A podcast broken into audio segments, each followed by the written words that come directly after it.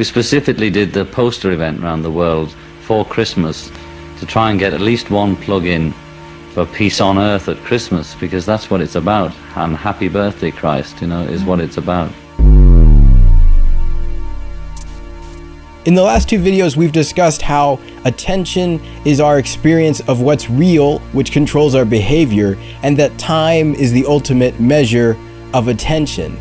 But now we need to introduce one of the only topics that's not subject to the brutality of time, and that's love.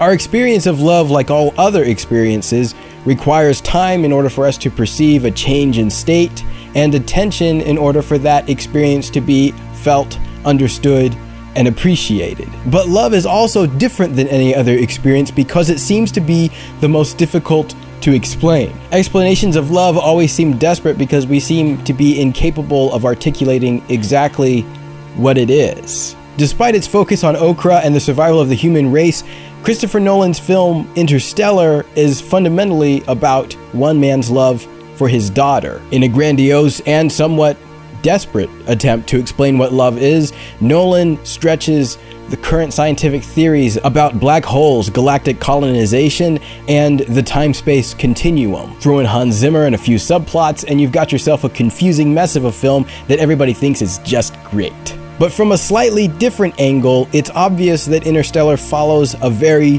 familiar format. It's about a guy on a mission to save the human race who gives himself up in the process, enters an eternal dimension, saves the human race with a message of love, and returns to his children in the end. Matthew McConaughey may not be Jesus, but he does play him in Interstellar. Whether or not you believe in Jesus' gospel, his impact on the human race is undeniable. Historians consistently put him at the top of the list of the most influential people of all time. Our calendar literally revolves around him, regardless of whether or not you refer to it as BC and AD or as the Common Era.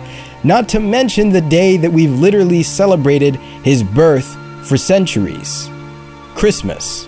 The story of Jesus is the ultimate story of love, a timeless God who came down to die for us so that we might live in unity with Him forever, that we might experience timelessness and finally know true love. If you're looking for something worthy of your attention during the Christmas break, then I recommend that you learn about love from the source by reading the book of John. Because understanding love isn't just time well spent, it's time spent transcending time itself. I'm in love for the first time. Don't you know it's gonna last? It's a love that lasts forever. It's a love.